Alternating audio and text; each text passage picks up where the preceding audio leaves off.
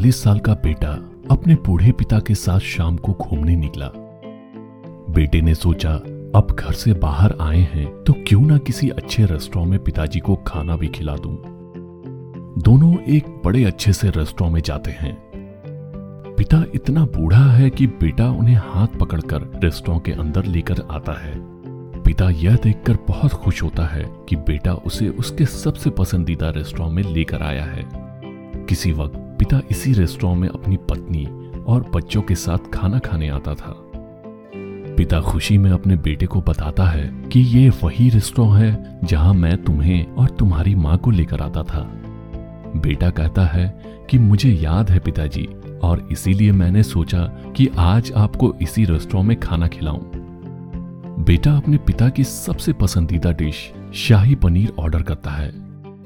दोनों खाना शुरू करते हैं चूँकि पिता बहुत बूढ़े और कमज़ोर हैं, कुछ खाना उनकी कमीज पर भी गिर जाता है।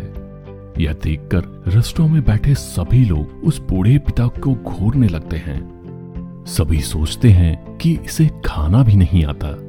लेकिन बेटे को इससे कोई फ़र्क नहीं पड़ता। बेटा बड़े आराम से अपना खाना खाता है और अपने पिता के खाने तक का इंतज़ार करता है।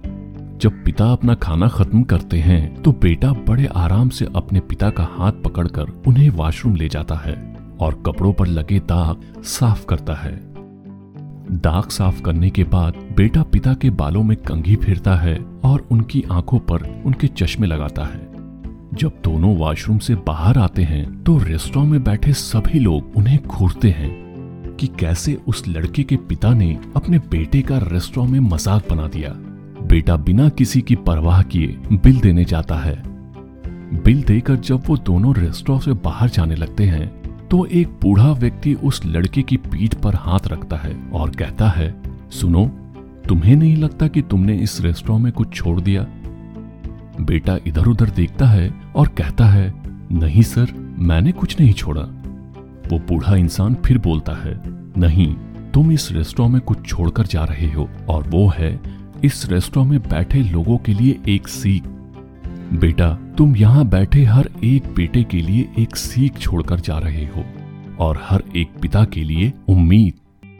मैंने आज तक ऐसा नहीं देखा कि कोई बेटा अपने पिता की इतनी दिल से सेवा करता हो।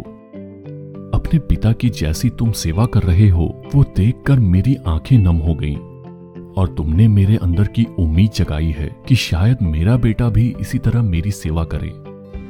धन्य है तुम्हारे माँ बाप जिन्होंने तुम्हें इतने अच्छे संस्कार दिए।